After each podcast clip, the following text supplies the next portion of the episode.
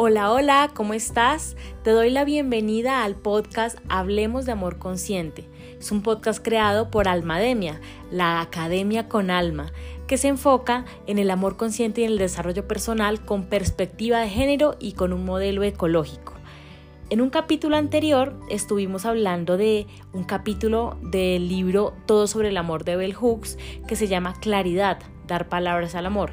Este capítulo nos ayudó a comprender cómo podemos redefinir el amor desde una perspectiva mucho más amplia de la que nos han enseñado.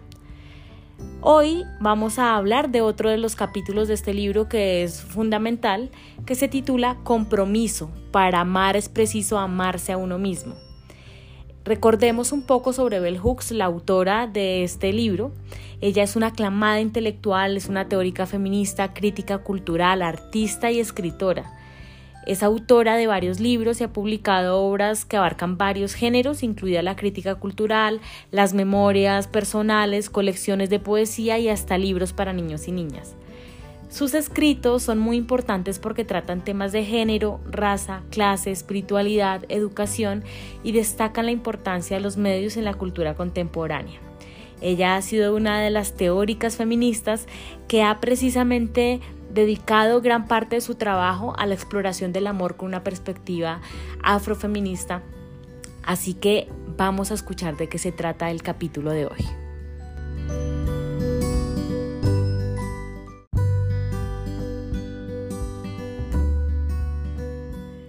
El compromiso con la sinceridad es la base de la claridad y la honestidad, que son la sangre vital del amor. Cuando somos capaces de vernos tal como realmente somos y nos aceptamos, estamos creando las premisas necesarias para amarnos a nosotros mismos. A menudo se dice que si no te quieres a ti mismo no puedes querer a nadie. Es una frase que parece muy convincente, pero cuando uno la oye se queda perplejo. Muchos terminan convenciéndose de que si su existencia está desprovista de amor es porque en cierto momento de la vida fuerzas sobre las que no tenían ningún control los han llevado a creer que no lo merecen. No venimos al mundo conociendo de antemano el arte de amarnos y de amar a los demás. Sin embargo, desde el primer día de vida somos capaces de responder al cuidado de quienes nos atienden. A medida que nos desarrollamos, aprendemos a dar y recibir atención, afecto y alegría. La posibilidad de aprender a amarnos y amar en general depende del entorno en que nos criamos y del amor que lo caracterice. La capacidad de amarse a uno o a una misma no puede desarrollarse de forma aislada. Aunque muchas personas sostengan lo contrario, aprender a amarse a uno no es nada fácil. Quien asegura que es algo sencillo no hace más que expresar una afirmación superficial que solo puede empeorar las cosas. Muchos se preguntarán por qué, si es tan fácil amarse, siguen sintiéndose prisioneros de sentimientos de baja autoestima o de odio hacia sí mismos. Volvamos ahora a la definición según la cual el amor sería una actividad destinada a fomentar el crecimiento espiritual en nosotros mismos y en los demás, porque no será muy útil como punto de partida para trabajar el tema del amor propio. Si consideramos el amor como una combinación de confianza, compromiso, cuidado, respeto, conocimiento y responsabilidad, podemos dedicarnos a desarrollar estas cualidades o, si ya forman parte de nosotros, podemos intentar ponerlas en práctica por nosotros mismos. A muchas personas les resulta útil examinar críticamente su pasado, sobre todo su infancia, para detectar los momentos en que interiorizaron mensajes negativos, por ejemplo que no valían nada o que no estaban a la altura, que eran estúpidos, estrafalarios, horrorosos, etc. Ahora bien, comprender cómo se creó en nosotros la sensación de nuestro escaso valor no suele bastar para cambiar las cosas. Digamos que es más bien un paso en un largo proceso a mí como a tantas otras personas me resultó útil examinar los comportamientos y formas de pensar negativos aprendidos en la infancia, especialmente aquellos que formaron mi sentido del yo y mi identidad. Pero ese proceso por sí solo no fue suficiente para superar mis problemas.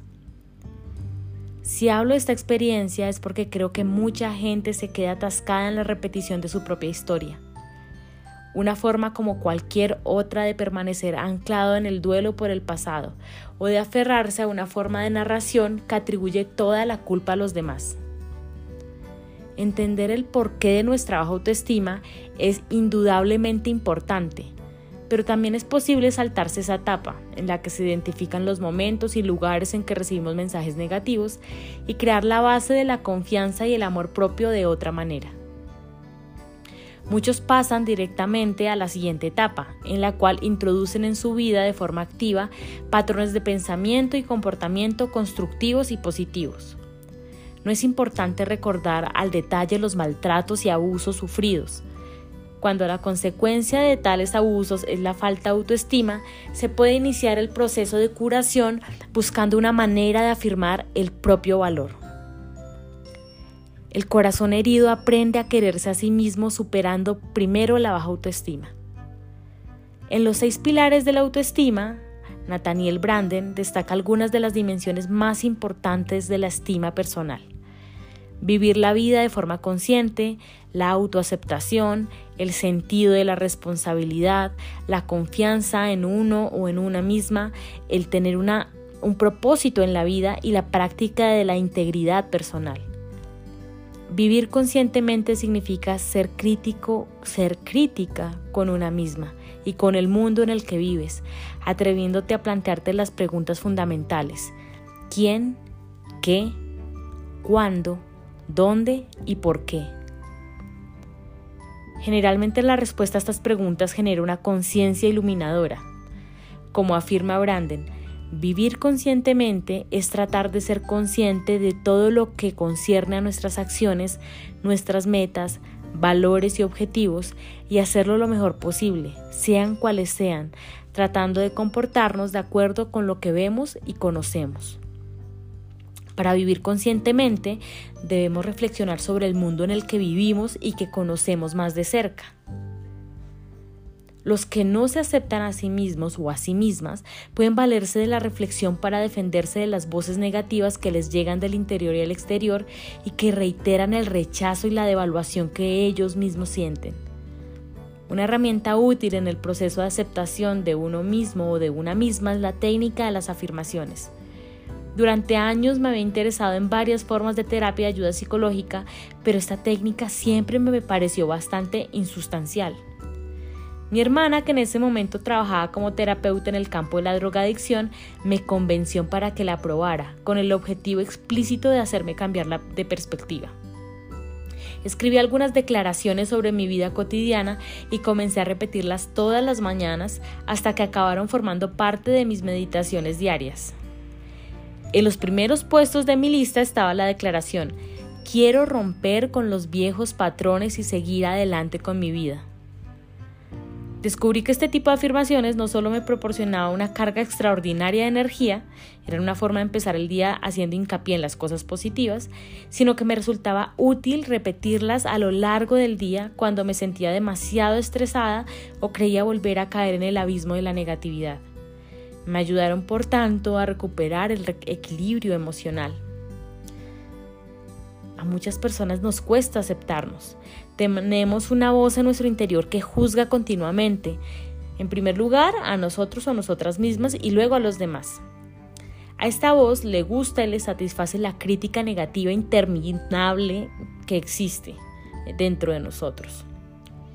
Como hemos aprendido a creer que la actitud negativa es signo de un mayor sentido de la realidad, es lógico que la crítica nos parezca más verdadera que cualquier voz positiva. Pero si empezamos a reemplazar la negatividad por una forma de pensar positiva, parece evidente que la actitud negativa no solo es poco realista, sino que también es profundamente inhabilitante. Cuando somos positivos, además de aceptarnos y afirmarnos a nosotros mismos, somos también capaces de aceptar a los demás y de ayudarles a afirmarse. Cuanto más nos aceptamos, más estamos dispuestos y dispuestas a asumir la responsabilidad en todas las áreas de nuestra vida. Para Branden, el sentido de la responsabilidad se define como la voluntad de asumir la responsabilidad de mis acciones y el logro de mis objetivos, es decir, la responsabilidad de mi vida y de mi bienestar. Asumir la responsabilidad no significa negar que existen injusticias que están institucionalizadas, que se manifiestan en formas de racismo, sexismo y homofobia, actitudes todas ellas que crean barreras y discriminación. La mera asunción de responsabilidad no significa que se puedan prevenir los actos de discriminación. Sin embargo, se puede optar por reaccionar ante la injusticia. Asumir la responsabilidad significa enfrentarse a los obstáculos, inventar la propia vida y forjar el propio destino para alcanzar el mayor grado posible de bienestar. Si ponemos en práctica cada día este nuevo enfoque de la vida, nos resultará más sencillo afrontar realidades que no son fáciles de cambiar.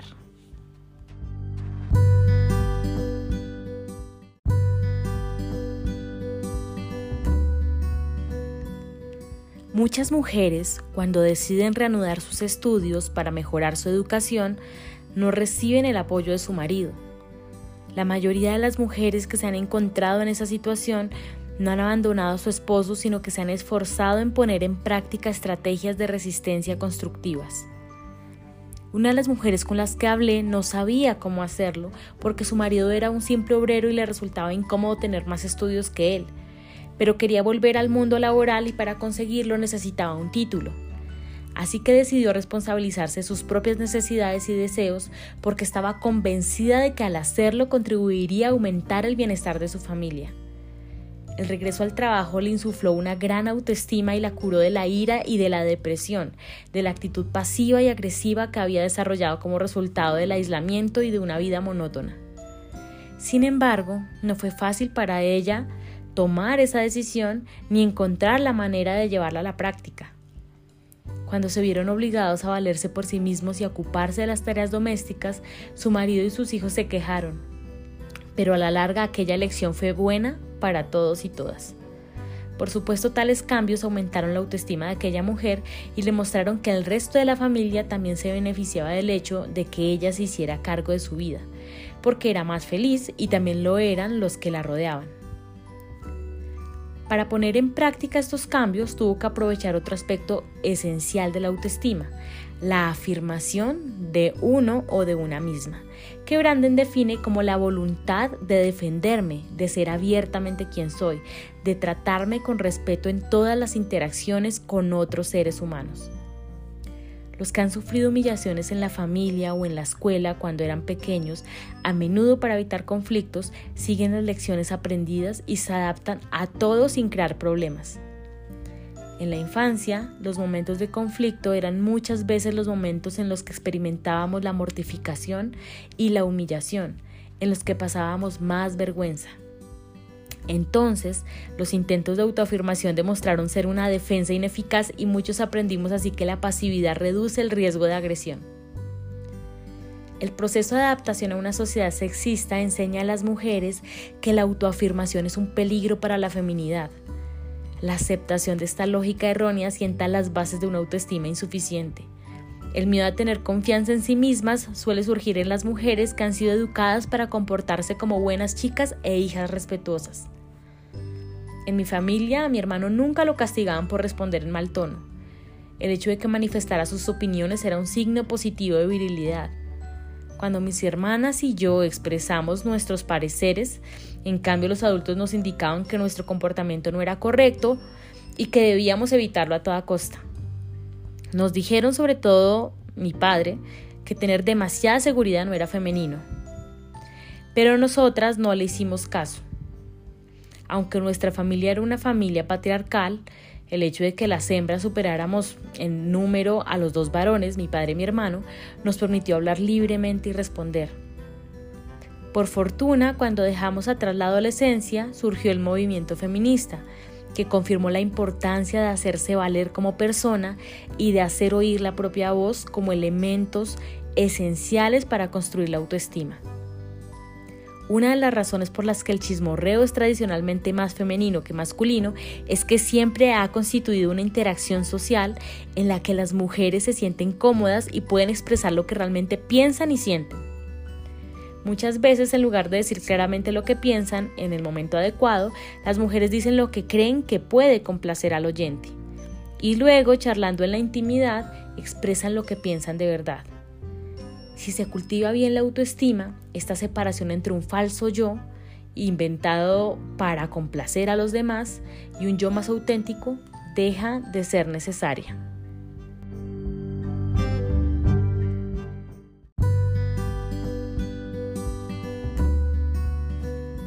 el movimiento feminista ha ayudado a las mujeres a ser conscientes del poder personal que pueden obtener con la afirmación de sí mismas. En la revolución desde dentro, Gloria Steinem advertía a las mujeres sobre el riesgo de alcanzar el éxito sin crear primero una base sólida de amor propio y autoestima. Ella misma había observado que las mujeres de éxito, que todavía albergaban un profundo odio hacia sí mismas, terminaban invariablemente estropeando los resultados obtenidos por sí solas. Y si no expresaban su malestar abiertamente, no había que descartar que llevaran una vida de desesperación en el ámbito privado, incapaces de admitir ni ante sí mismas que en realidad el éxito no puede recomponer una autoestima dañada. Para complicar aún más las cosas, una mujer puede sentir la necesidad de fingir una autoaceptación que no siente, de hacer alarde ante el mundo de su propia seguridad y poder, y como consecuencia de ello experimenta un conflicto lacerante, además de sentirse desconectada de lo que es su verdadera naturaleza. Mortificada por el sentimiento de que nunca podrá revelar a nadie quién es realmente, puede elegir el aislamiento y la soledad por miedo a ser desenmascarada. Lo mismo sucede con los hombres. Cuando un hombre de éxito alcanza la cima de su carrera, a menudo pone en peligro todo aquello por lo que ha trabajado al adoptar un comportamiento autodestructivo, sin importar si se encuentra en la base del poder económico nacional o si ha escalado hasta alcanzar su punto más elevado. Un ejemplo de ello es el presidente Clinton, cuya conducta engañosa traicionó tanto el compromiso con su familia como su responsabilidad política y moral con el pueblo estadounidense y lo hizo cuando su popularidad estaba en su apogeo, después de haber pasado buena parte de su vida superando todo tipo de dificultades. Su comportamiento revela una profunda quiebra en la autoestima. Aunque es un hombre blanco y rico que ha asistido a las mejores escuelas y disfruta de todos los privilegios del puesto que ocupa, sus acciones irresponsables lo han dejado expuesto, mostrando hacia el mundo que no era realmente el buen tipo que pretendía ser. Él mismo creó la situación adecuada para escenificar una humillación pública que ciertamente refleja los momentos humillantes de su infancia, cuando alguna figura de autoridad debió de haberle hecho creer que no valía nada, que nunca podría tener valor lo que él hiciera. Cualquier persona con baja autoestima puede aprender algo de este ejemplo. Si logramos el éxito sin antes examinar y cambiar los inestables cimientos de nuestra autoestima, que descansan sobre una base de desprecio y odio, en algún momento del camino tropezaremos y nos caeremos.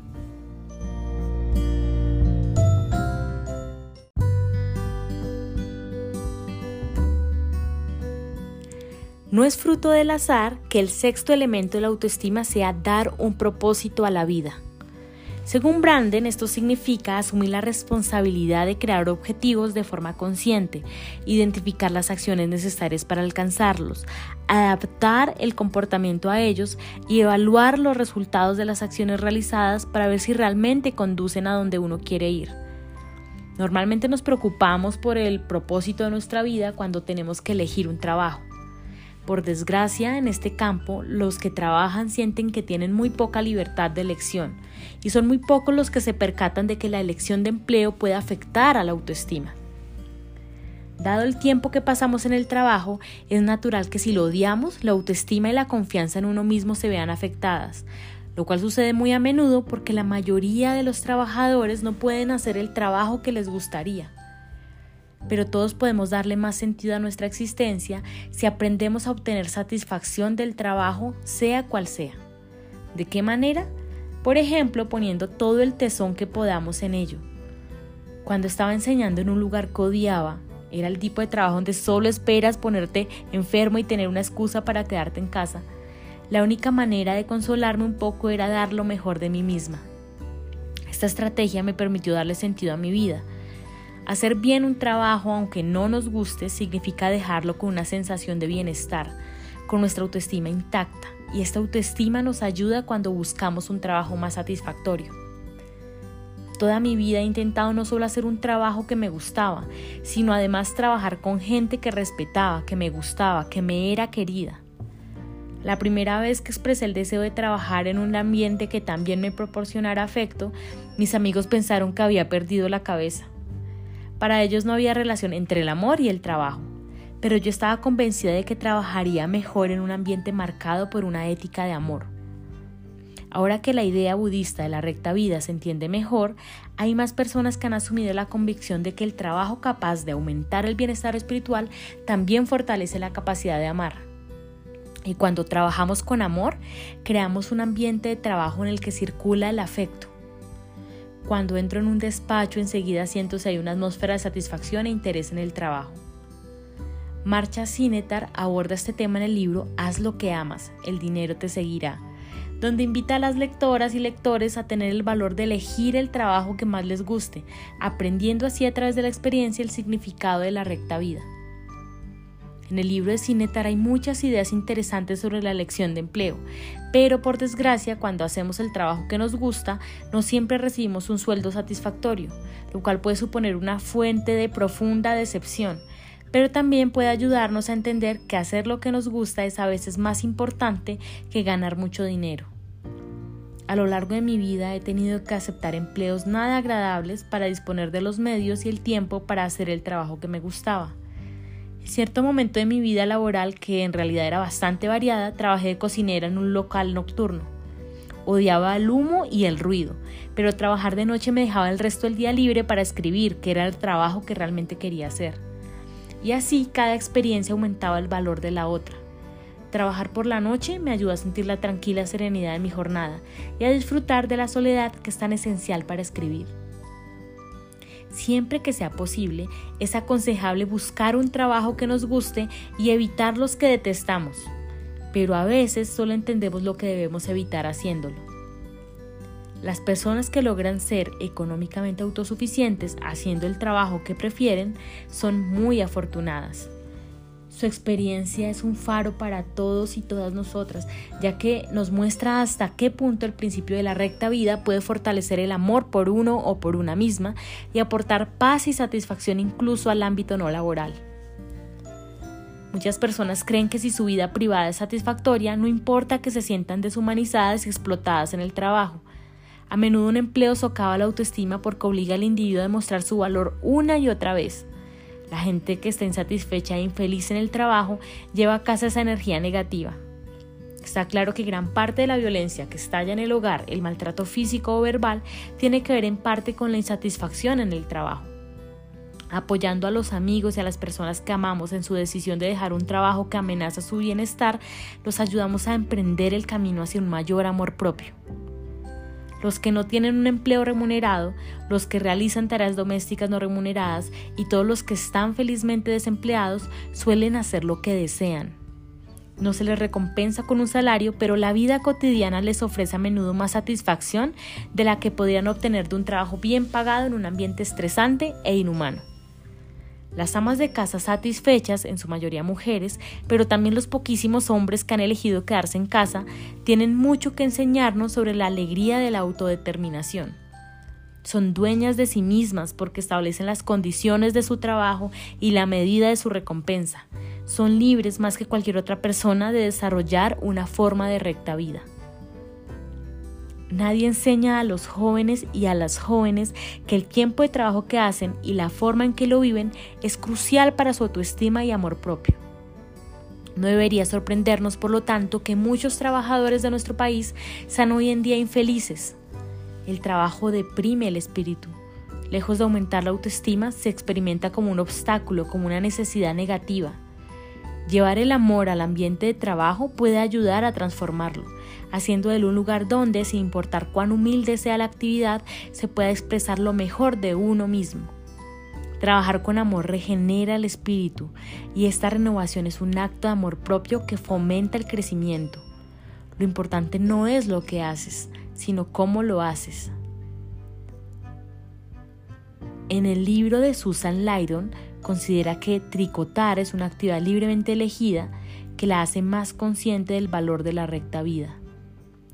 Las cosas que encuentro en el pequeño universo doméstico del tricotado son infinitas, en un mundo más grande y profundo de lo que uno se puede imaginar, un mundo que es ilimitado e inextinguible en su capacidad de inspirar ideas creativas.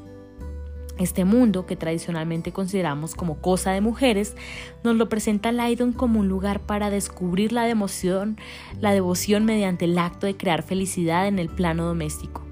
Un hogar feliz es un lugar donde el amor puede florecer. Un ambiente de dicha y serenidad en el hogar es especialmente beneficioso para aquellas personas que viven solas y están aprendiendo a quererse a sí mismas. Cuando hacemos un esfuerzo consciente para que nuestro hogar sea acogedor, para que sea un lugar en el que estemos dispuestas a dar y recibir amor, cada objeto que ponemos en él contribuye a nuestro bienestar.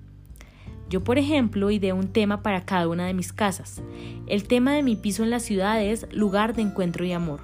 Como soy de un pueblo pequeño de provincias, cuando me instalé en una gran ciudad, comprendí que el espacio donde vivía tenía que ser una especie de refugio para mí. Mi apartamento de dos habitaciones era mucho más pequeño que los lugares en los que estaba acostumbrada a vivir, así que decidí traerme solamente los objetos que me gustaban mucho, las cosas de las que sentía que no podía prescindir. Es increíble la cantidad de objetos con los que te puedes relacionar fácilmente. En cambio, el tema de mi casa en el campo es el desierto. Yo lo llamo soledad hermosa, una maravillosa soledad. Voy allí para disfrutar de la tranquilidad y el silencio para experimentar lo divino, para regenerarme.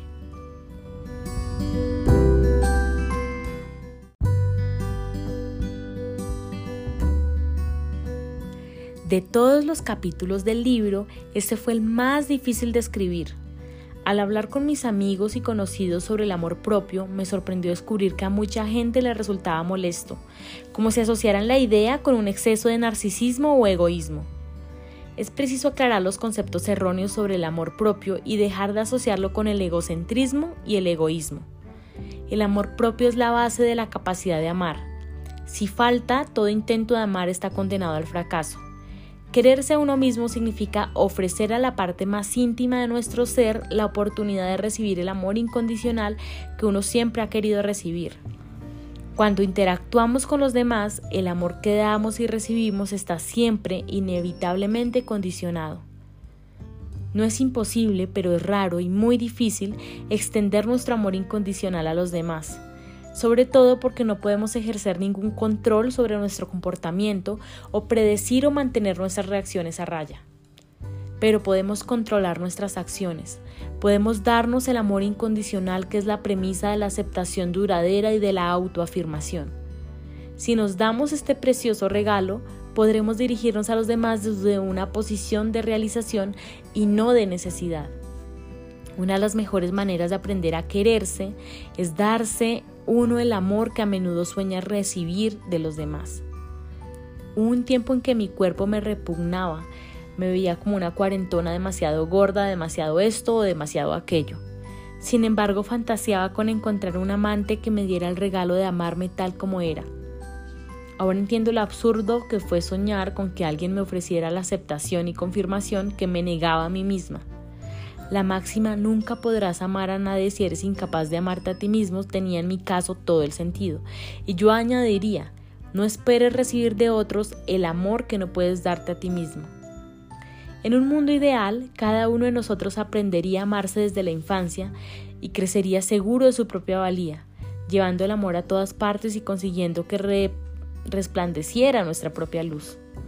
Aunque no hayamos aprendido a querernos de niños, todavía es posible la esperanza.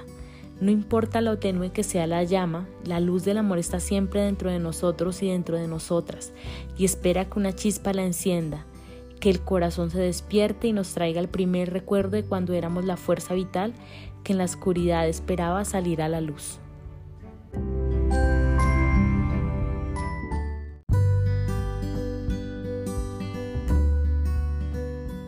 Si te quedaste hasta aquí y escuchaste todo este capítulo, quiero agradecerte.